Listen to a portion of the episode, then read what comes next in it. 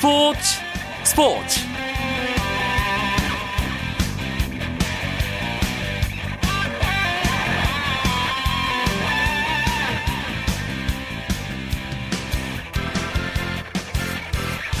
안녕하십니까. 금요일 밤 스포츠 스포츠 아나운서 이광용입니다.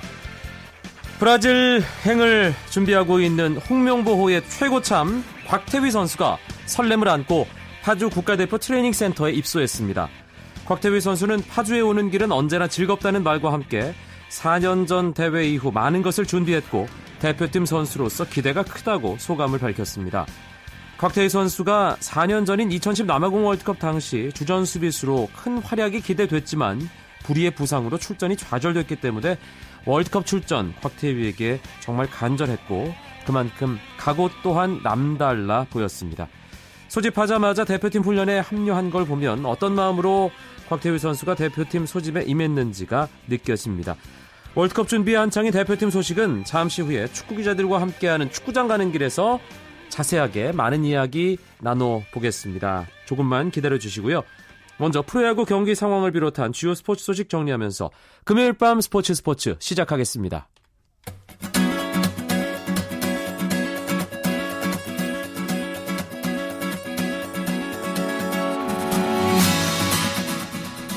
프로야구 주말 3연전 첫 경기가 4개 구장에서 열리고 있습니다. 잠실에서는 NC와 두산이 만났습니다.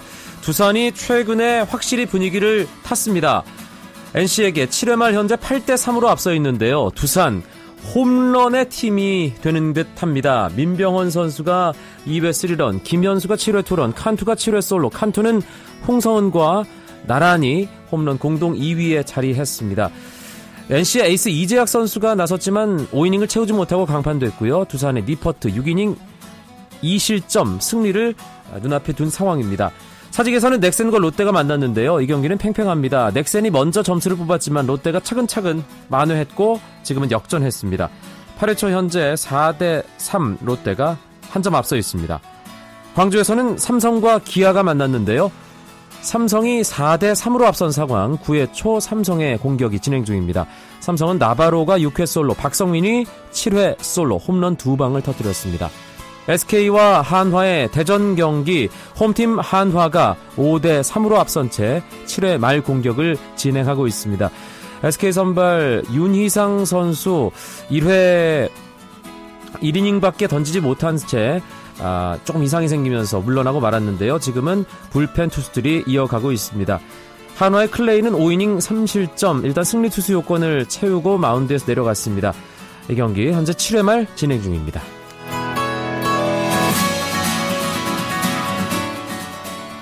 미국 여자 프로골프 투어 킹스밀 챔피언십 첫날 경기에서 박희영 선수가 단독 3위에 올랐습니다. 박희영은 대회 1라운드에서 버디 6개와 보기 1개로 5언더파를 쳐 공동 선두 그룹의 한타 뒤진 단독 3위에 자리했습니다.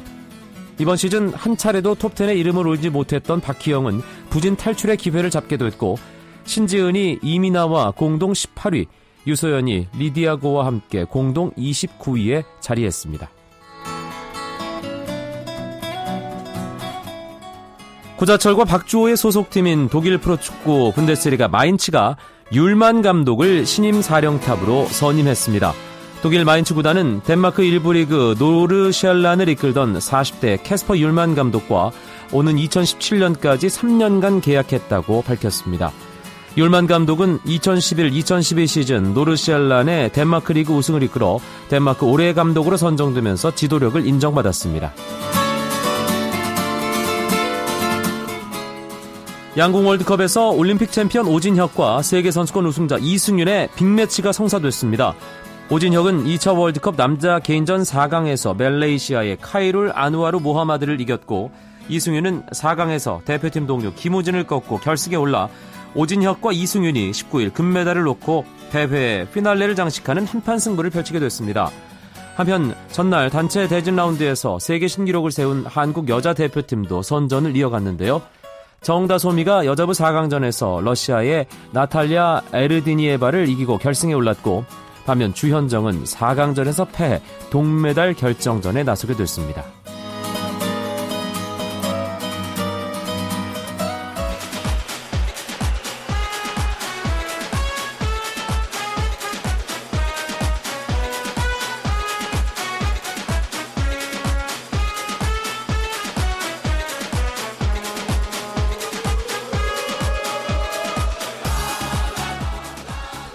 현장을 누비는 축구 기자들과 함께 국내 축구계의 여러 이슈들을 심도 있게 풀어보는 시간이죠. 축구장 가는 길 시작하겠습니다. 이야기 손님 두 분 먼저 소개해드리죠.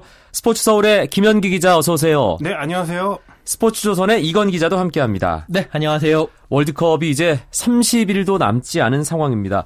사실 딱 30일 남으면 D-30 이러면서 모든 언론사들이 좀 성대하게 어, 뭐 시청자들, 청취자들 또 독자들에게 볼거리를 제공하는 게 이전의 월드컵에서 있었던 분위기들인데 올해는 조금은 다른 것 같아요, 김현기 기자. 네.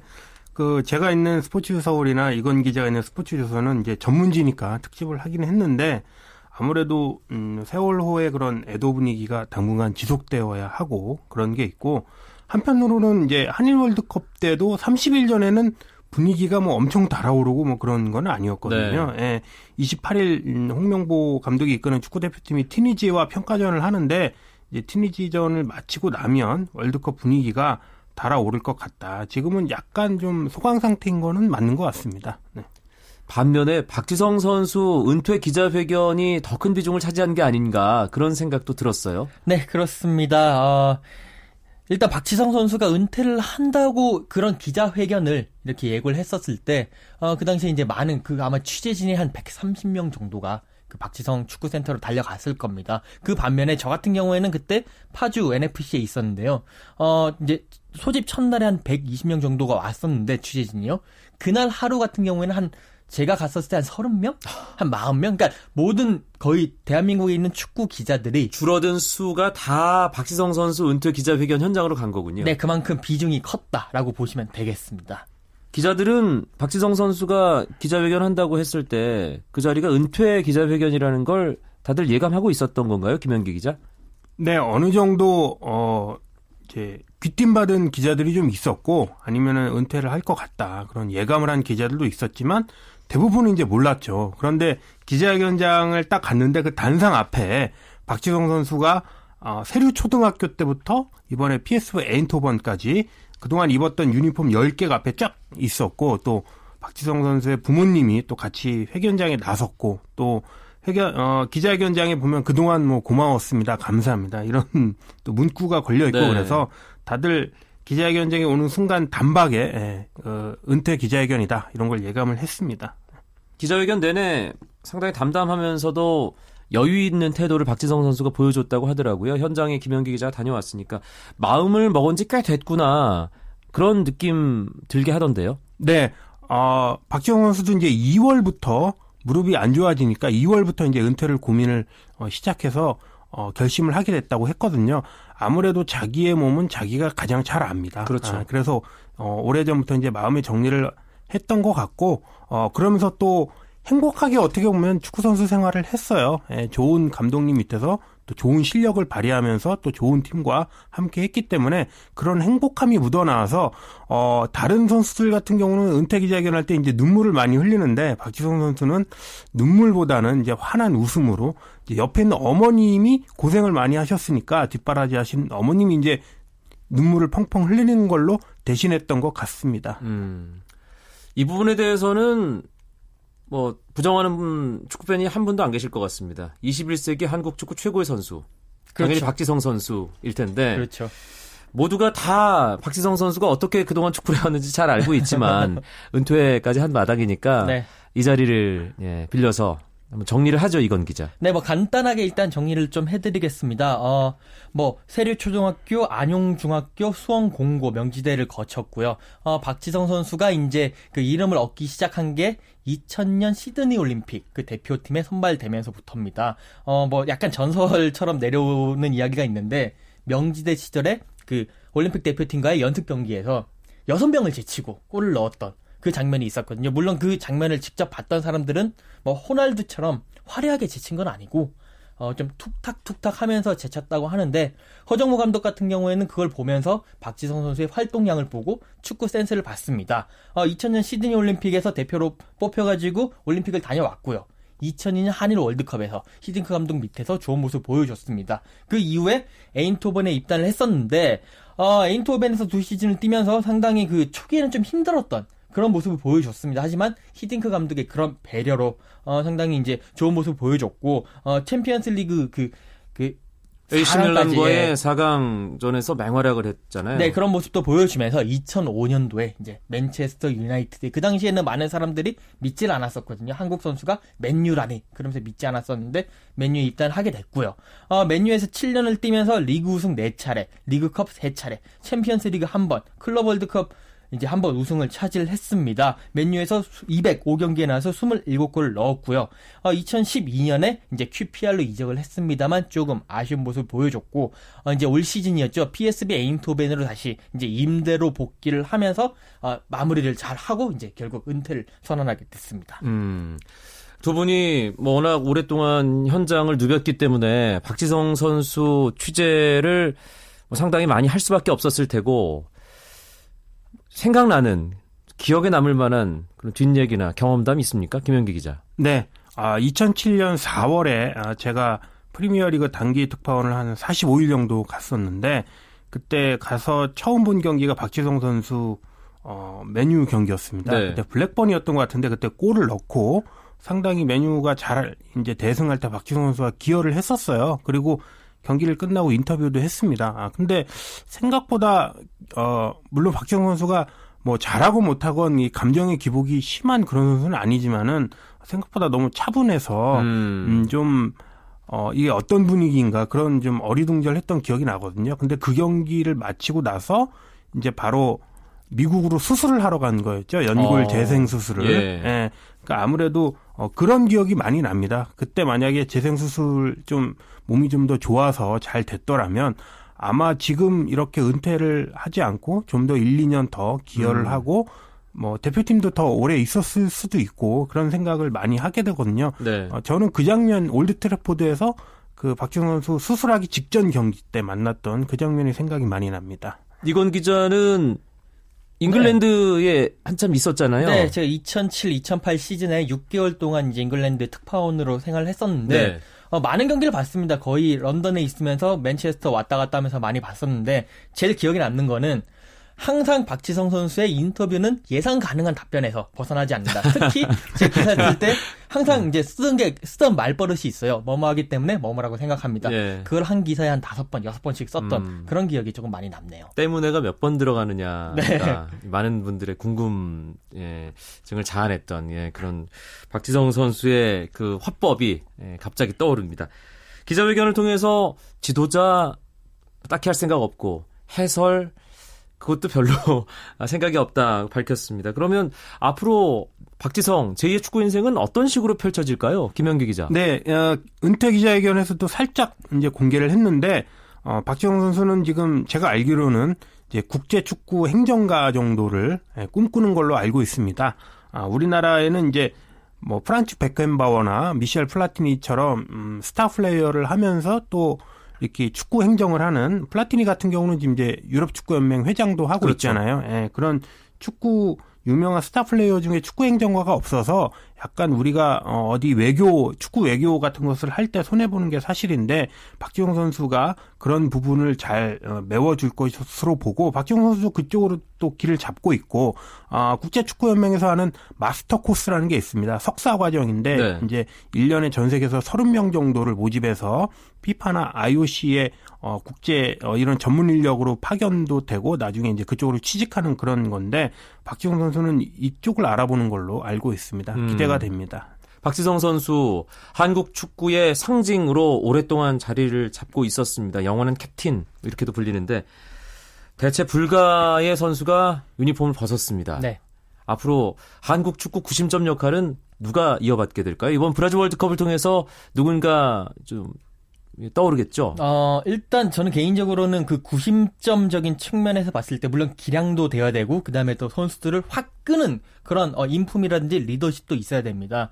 어, 지금 A 대표팀에서는 그런 역할을 할 만한 선수는 떠오르는 선수는 없습니다. 그러니까 약간 좀 춘추 전국 시대가 될 것 같은데 그렇다 손 치더라도 여러 후보들은 있죠. 뭐 지금 홍명보의 강력한 주장 후보인 구자철 선수 네. 그리고 또 중원에서 활약하고 있는 기성용 선수, 뭐 정성용 선수도 있을 수 있고 뭐 여러 박주영 선수도 있을 수가 있고요. 이런 선수들이 앞으로 포스트 박지성 제2의 박지성을 위해서 열심히 노력을 한다면 그런 선수가 분명히 나올 수 있을 거라고 생각을 합니다. 이청용 선수가 서운해할지도 모르겠네요. 아 이청용 선수 서운해하지 마세요. 꼭 있습니다. 알겠습니다. 축구 기자들과 나눠보는 축구장 안팎의 이야기, 축구장 가는 길 듣고 계십니다. 스포츠 서울의 김현기 기자, 스포츠 조선의 이건 기자와 함께하고 있습니다. 쳤다 하면 홈런이고 슛 골이고 각본 없는 한편의 드라마 그것이 바로 그것이 바로 손에 잡힌 우승 트로피 목에 걸린 그 배달 너와 내가 하나 되는 그것이 바로 그것이 바로 그것이 바로 KBS 1라디오 이광용의 스포츠 스포츠 국내 축구 이야기 현장을 누비는 축구 기자들과 나누고 있습니다. 소집 훈련 중인 대표팀에서도 박지성 선수의 은퇴 소식이 엄청난 화제가 됐겠어요, 이건 기자. 네, 뭐 그때 제가 있었는데 뭐 선수들도 다 아쉬워했고 특히나 오죽했으면 그때 취재진들이 이제 취재 미션을 가지고 가는데 네, 데스크에서 내려오죠. 그때가 선수들에게 박지성 선수의 은퇴 소식에 대한 소회를 물어봐라. 이렇게 했기 때문에 원래 예정되지 않았던 홍명보 감독 인터뷰까지 요청을 하는 그런 상황이 있었습니다. 박지성 선수와 관련된 인터뷰요. 네, 그래서 뭐 다들 아쉽다, 뭐 보내기 싫다 이런 얘기가 많이 나왔어요. 네, 그날만큼은 어디서든 박지성 선수가 네. 주인공이었네요. 어, 요즘 대표팀 분위기 어떻습니까? 이제 브라질 월드컵이 하루하루 다가오고 있는데요, 김현기 기자. 네. 어, 하루하루 갈수록 속속 이제 선수들이 들어오면서 이제 한 3분의 2 정도의 선수들이 들어왔는데요. 아주 대표팀 분위기가 밝습니다. 어, 제가 1년 동안 취재한 홍명보를 보면은 어, 아무래도 선수들 간의 나이 차이가 이제 적고 또 런던 올림픽 중심으로 또 그 위에 선배, 그 아래 밑에 후배들이 잘 어우러져 있기 때문에 어, 서로 말이 많습니다. 예, 대화가 많다는 어. 거는 일단 예, 어, 서로 이제 소통을 할 수 있고 격이 없이 이제 얘기할 수 있다 이런 증거고 그렇겠네요. 뭐 어제 같은 경우도 박주영 선수를 중심으로 해서 홍명보 감독에게 스승의 날 예, 예, 선물을 하고 꽃다발을 음. 주고 스승의 은혜 노래를 불렀죠. 아침에 깜짝 선물로 그렇죠. 준비했다면서요. 예, 박주영 선수가 노래를 그렇게 어, 열심히 부르는 건 제가 처음 봤습니다. 네. 좋은 예. 것 같습니다. 아, 선수들 소집하기 전에 다들 몸 상태가 정상이 아니었어요. 특히 정말 두드러지는 부상을 입은 선수들도 몇 있었고 그 선수들이 대표팀의 주축이기 때문에 더 걱정하는 분들도 계셨고 지금 선수들 컨디션은 어떻습니까 이건 기자? 네, 제가 이제 어제 그 대표팀 주치에게 물어봤었는데 일단 박주영 선수의 몸 상태인데 일단 기본적으로 부상은 다 나았다. 그리고 지금 박주영 선수는 몸을 계속 끌어올리고 있는 단계입니다. 어, 21세 대표팀 훈련, 그러니까 연습 경기까지 가서 후반전 40분을, 후반전 45분을 소화하는 그런 모습도 보였고요. 그다음에 기성용 선수 같은 경우에도 이제 지금 뭐 코너킥 훈련이라든지 막 박건하 코치와 코너킥 대결도 하고 네. 그런 식으로 보고 있는 걸 봤었을 때 주치의도 이제 몸은 거의 다 나았다. 다음 주에 어, 경기가 시작되면 그러니까 훈련이 본격적으로 시작되면 그때 충분히 뛸 수 있는 몸 상태가 됐다라고 얘기를 했습니다.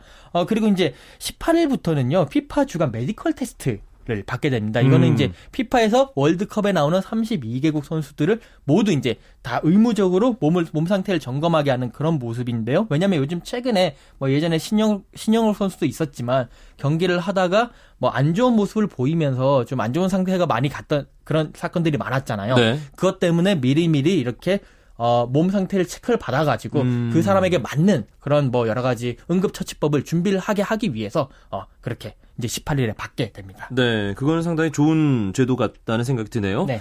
예비 엔트리가 오늘 공개됐어요, 김현기 기자. 네, 오늘 어, 국제축구연맹이 한 2시간 전에 어, 30, 32개국, 본선 진출 32개국의 예비 엔트리 30명을 공개했습니다. 우리나라 같은 경우는 23명을 처음에 이제 확정을 해놨기 때문에 나머지 7명은 이제 후보 선수가 되는 거죠.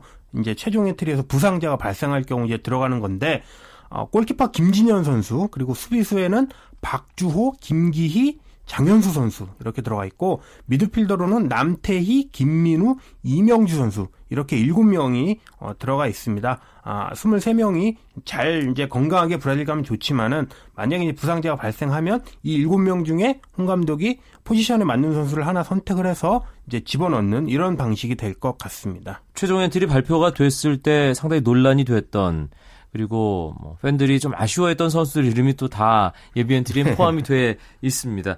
4년 전 월드컵 남아공 월드컵 준비했던 그 기억 벌써 4년이나 흘렀나 이런 생각도 들지만 또 세세하게는 기억이 안 날 수 있거든요. 4년 전과 비교했을 때 지금 어, 대표팀 훈련 분위기 차이점이 있다면 어떤 걸 들 수 있을까요, 이건 기자? 어, 제가 4년 전에 취재를 했었을 때 이제 좀 분위기가 비장했습니다. 어허. 그러니까 허정무 감독 도그 파부침주라는 그런 단어를 쓰면서 이제 사자성어를 쓰면서 뭐 이제 솥을 깨트리고 뭐 가겠다 이런 네. 그냥 그런 비장한 분위기를 어, 열심히 연출을 했었는데 이번 홍명보 감독은 지금 뭐 여러 가지 뭐 축구공으로 골프도 하고 아이스하키도 하고 그런 레크레이션을 하면서 선수들에게 상당히 여유와 그리고 휴식을 부여하는 그런 모습이기 때문에 웃음이 끊이지 않는 그런 웃음이 넘치는 파주 NFC다라고 할 수가 있겠습니다. 네, 그런데 대표팀 최종 엔트리 23명이 다 모이는 시기가 많이 늦춰지게 됐습니다. 윤석영 선수 대체 언제쯤 합류할 수 있는 건가요, 김현기 기자? 네, 윤석영 선수 소속팀이 이제 퀸즈파크 레인저스인데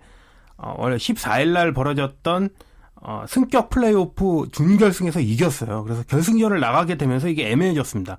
결승전이 이제 24일 날 열립니다. 영국 시간으로. 그런데 피파 규정에, 규정에 의하면 19일부터는 월드컵 예비 엔트리 사, 30명 안에 든 선수는 경기를 나갈 수 없습니다. 어. 26일부터는 대표팀에 무조건 들어와야 됩니다. 그런데 퀸즈파크 레인저스는 이 플레이오프 결승전 24일 열리는 결승전을 이기면은 이제 프리미어 리그로 리그로 가기 때문에 그 돈이 한두 푼이 아니잖아요. 그렇죠. 그런 게 있다 보니까 윤석영 선수를 그 경기에 투입을 하겠다. 근데 이제 홍 감독 저희 대, 대표팀 코칭 스태프는 어, 이달 초에 우리 안톤 외국인 코치가 방문했을 때 어, 14일 이후에 보내주기로 했는데 약속이 바뀌지 않느냐. 이제 음. 그런 얘기를 하고 있거든요. 지금 어, 결론은 레드냅 감독, 이 퀸즈파크 레인저스 레드냅 감독이 전화를 받아야 되는데 전화도 안 받고 지금 그냥 불통 상황인 거, 불통 상황인 게 지금 문제입니다. 그래서 예. 대표팀 코칭 스태프도 고생하고 있는데 조만간 해결이 났으면 좋겠습니다. 네. 사실 빨리 다 모여서 조직력 가다듬고 한 마음으로 준비를 해야 되기 때문에 이 부분이 어떻게 작용을 할지도 꽤나 궁금하긴 합니다. 금요일 밤 스포츠 스포츠 국내 축구 이야기 월드컵을 준비하고 있는 홍명보호를 중심으로 채워드렸습니다. 스포츠 서울의 김현기 기자, 스포츠조선 이건 기자 두 분 고맙습니다. 고맙습니다. 감사합니다. 금요일 밤 준비한 소식은 여기까지입니다. 내일 토요일 9시 20분부터 최시중 아나운서와 함께 하시겠고요. 저는 월요일 밤에 다시 뵙죠. 아나운서 이광용이었습니다. 고맙습니다. 스포츠 스포츠